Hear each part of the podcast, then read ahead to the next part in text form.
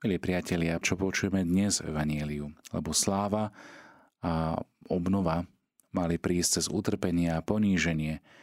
Čiže keď vidia Ježiša osláveného, je to na posilnenie ich viery, keď ho budú vidieť potupeného na kríži. Toto bolo posolstvo premenenia pána. Ježiš všetko obnovuje a skrze svoje utrpenie, smrť a aj skriesenie prichádza do svojho slávneho kráľovstva – na toto musíme pamätať, pretože Evanieliu pokračuje práve tam, kde sme s touto scénou skončili. Pozrime sa teda na 14. až 18. verš. Keď prišli k učeníkom, videli okolo seba veľký zástup a zákonníkov, ktorí sa s nimi hádali. A hneď celý zástup, keď ho uvidel, veľmi sa čudoval, pribehol k nemu a pozdravil ho. Je nám dovolené vidieť, čo sa dialo s ostatnými deviatimi učeníkmi, kým bol Ježiš spolu s Petrom, Jakubom a Jánom na vrchu tábor. Na vrchu sa okolo ostatných deviatich učeníkov zhromažil veľký zástup. A v celom Markovom evaníliu sme videli, že kamkoľvek Ježiš ide, vždy ho nasledujú veľké zástupy ľudí. Ukazuje sa, že robí naozaj takú scénu veľkého zástupu ľudí, ktorí ho chcú počuť, ktorí sa ho chcú dotknúť, ktorí chcú mať s ním vzťah, ktorí sa ho pýtajú, ktorí ho prosia a kamkoľvek ide, vždy ho nasledujú veľké zástupy.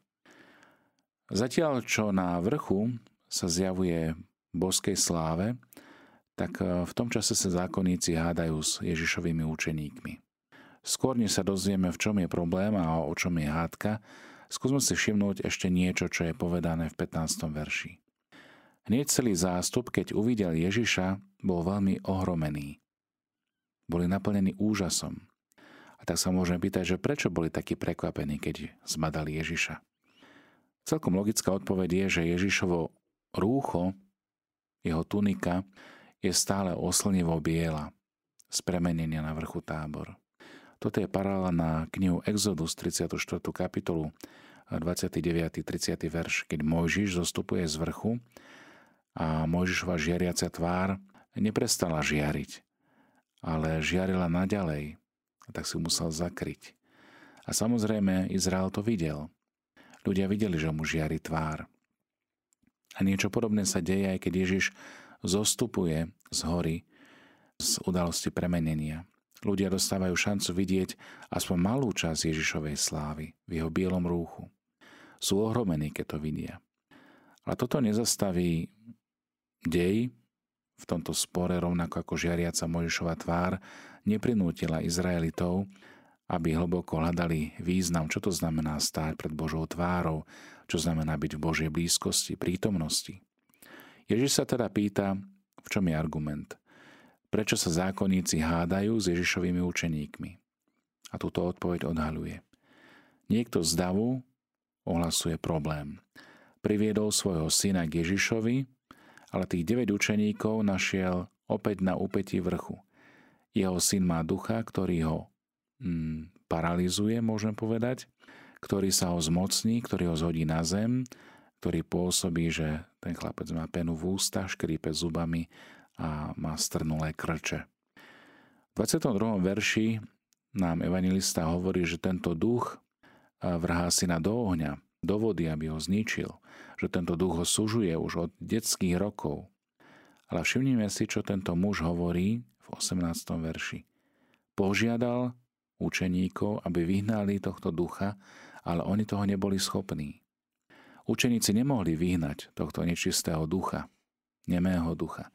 Zdá sa, že toto je základom aj pre argumentáciu zákonníkov, že čo sú to za učeníci, ktorí nedokážu plniť poslanie, ktoré im učiteľ rabín dáva. Zdá sa, že učeníci sú spochybňovaní práve skrze túto svoju neschopnosť oslobodiť spod moci démonov. Všimnime si, čo Ježiš hovorí. Keď počujete túto správu, neveriace pokolenie, ako dlho budem s vami, ako dlho budem toto všetko znášať.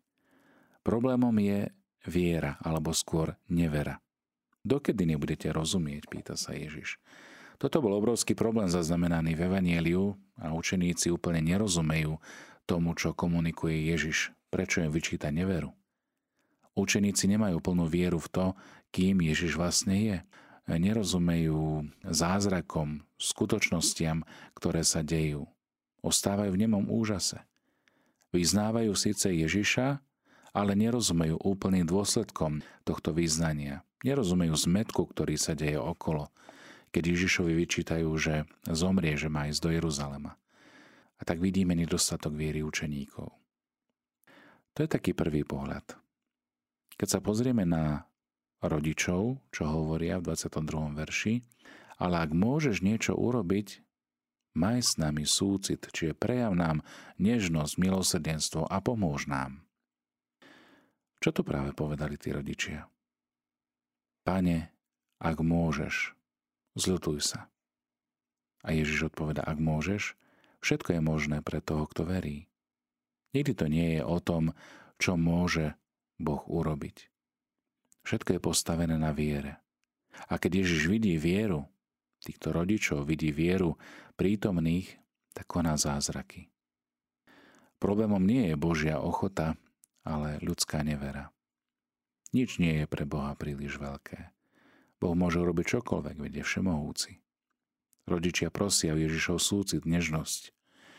Ježiš má s nami súcit a môže urobiť čokoľvek, prejaviť ho rôznym spôsobom, ak naozaj tomu veríme.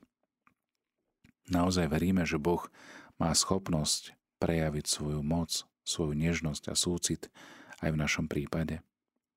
Prečo učeníci zlyhali? Prečo nemohli vyhnať toho nečistého démona?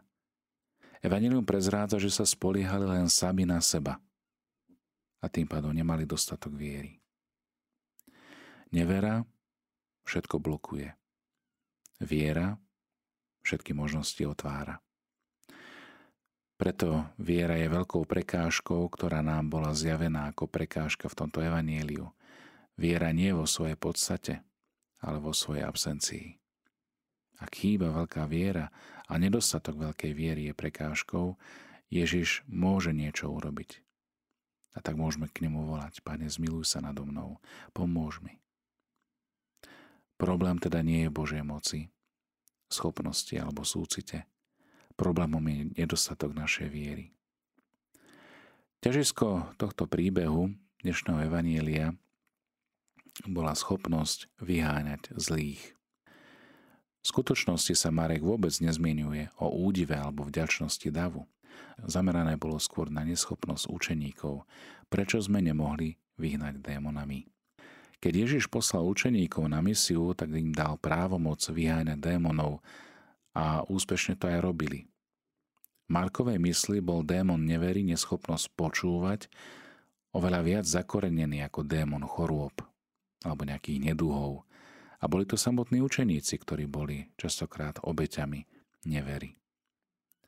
Ježiš veľmi jasne hovorí, že jediným riešením bude hĺbšie obrátenie učeníkov – boli to samotní démoni zúfalstva, márnosti a rozptýlenia učeníkov, ktorí zablokovali ich schopnosť dielať Ježišovu víziu a misiu nádeje a počuť jeho posolstvo Evanielia o skutočnom živote prostredníctvom viery. Pre Markovú vlastnú komunitu to bol problém, ktorý chcel odhaliť. Ich vlastný nedostatok nádeje v možnosť prítomnosti Božieho kráľovstva v reálnych podmienkach prenasledovania bol veľmi dôležitý preto prehlbuje v tomto texte rozmer viery. Veriacím je všetko možné. Ježišovou odpoveďou na ich slepú uličku bola modlitba.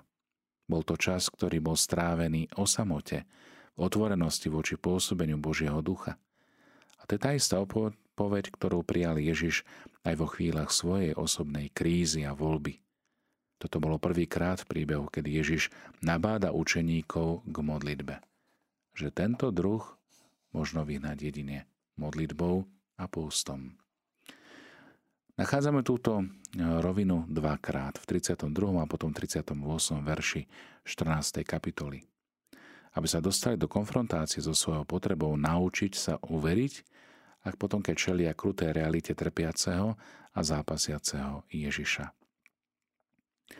Markovej mysli nebola hlboká potreba modlitby, ale skôr to bola taká pálčivá potreba učeníkov plniť svoju misiu.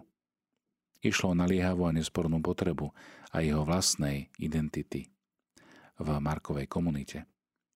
Ježišova služba v Galilei sa skončila.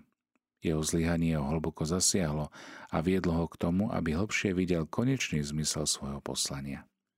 Urobil, čo mohol, no ľudia vo všeobecnosti nereagovali na tieto nádeje v úvodzovkách, na nejaký boží sen o kráľovstve. Jasnejšie si uvedomil cenu viery. Obrátenie by znamenalo, že ľudia by museli byť pripravení zomrieť na svoje vlastné predchádzajúce predpoklady, odumrieť im na všetko to, čo im bolo doteraz známe a urobiť krok viery.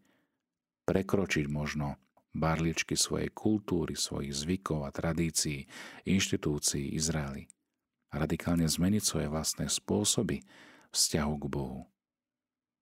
Ľudia boli pozvaní počúvať Boha. To, čo hovorí už v starom zákone. Počuj Izrael. A táto schopnosť počúvať bola ako keby podmienená ich vierou. Ježišovou alternatívou teda bolo zamerať sa na jednu skupinu, ktorá by bola stále otvorená v láske, aj keď stále neuveriteľne slepá a tvrdohlavá. Môžeme povedať, že to bol paradox viery. Vedel, že jeho učenie sa bude musieť najprv formovať v jeho vlastných činoch. No aj ich význam by musel byť jasne vysvetlený. Prečo robí to, čo robí? Prečo koná zázraky, ktorými zjavuje to, kým je? Na druhej strane počujeme, ako otec posadnutého kričí Verím, pomôž mojej nevere. Nádherná modlitba, krátka a výstižná. Verím, Pane, pomôž mojej nevere. Každý jeden z nás potrebujeme viac viery. Mám vieru, ale potrebujem jej viac. Pán Ježiš ukazuje, prečo by sme mali veriť. Vo veršoch 25 až 27 vidíme Ježišovo pôsobenie v slovách, ako tento nečistý duch opúšťa posadnutého. Ježiš dokazuje svoj názor, že pre neho nie je nič príliš veľké nič nemožné, ak vidí vieru. Ježiš má moc dokonca aj nad mŕtvými. Ježiš má moc aj nad posadnutými. Ježiš má moc, ktorú dostáva od svojho Otca. Prišiel zachrániť, čo sa bolo stratilo. Prišiel navrátiť život tam, kde vymizol. Prináša dar skriesenia. A to sa deje v duchovnej rovine vždy, kedy prichádzame k sviatosti zmierenia, kde vyznávame svoje hriechy, kde prosíme Boha o odpustenie a Kristus nám odpúšťa tieto hriechy skrze svojich učeníkov, skrze svojich kňazov. Im dáva moc odpúšťať hriechy. A toto je veľký dar, ktorý nám chce aj dnešné evanelium sprítomniť. Keď Ježiš vidí vieru, dokáže robiť veľké veci. Milí priatelia, modlitba, viera, a všetko, čo sa týka nášho prežívania a živenia vzťahu s pánom, sú veľmi dôležité. Zázraky môžu osloviť, môžu inšpirovať, môžu presvedčiť, ale oveľa dôležitejší je rozmer viery. Nemali by sme kráčať životom nejak nezávisle. O život sa nemáme starať sami. Máme veriť, že Pán Ježiš dokáže čokoľvek, ak vidí našu vieru. Toto je posolstvo aj Markovho Evanília. A Ježišovi učeníci potrebujú vieru. Zázraky, o ktorých sme počuli, boli výzvou na prehlbenie viery. Podobne ako malomocný ukazuje vieru. Ochrnutý, spustený cez strechu, aby sa dostal k Ježišovi, tiež prejavil vieru jeho priatelia. Ten, ktorý sa vyliečil z posadnutia, po uzdravení, ktorý ukázal tiež na vieru. Žena, ktorá trpela na krvotok. Neprejavila vieru. Podobne ako Jairus neprejavil vieru, keď prosí za uzdravenie svojej cery. Ježiš žasol nad neverou zástupov. Vidíme nedostatok viery v nakrmení tisícov ľudí, kedy rozmnožuje chlieb. Čítame o veľkej viere ženy Syrofeničanky, ktorá chápe svoje postavenie a chce ako keby len omrvinky, ktoré padajú zo stola. Veľkým posolstvom je získať vieru. Dar viery sa dá získať, ale dá sa aj stratiť. Priznajme si potrebu pomoci a hľadajme pomoc, ktorú Boh ponúka. Modlíme sa možno jednoducho a prosme, Pane, daj nám väčšiu vieru. Daj nech vo viere dokážeme vnímať to, čo nám komunikuješ. Nech vo viere dokážeme pochopiť posolstvo Evanília. Častokrát hovoríme o viere, ale žijeme ako veriaci. Častokrát nás vnímajú ľudia zvonku ako veriacich, ale žijeme naozaj slova, ktoré nám Ježiš dáva, ktoré dáva svojim učeníkom. Čo je to v našich životoch, o čom neveríme, že Boh môže urobiť? V čomu nedôverujeme, alebo v čom skladáme svoju dôveru do Neho?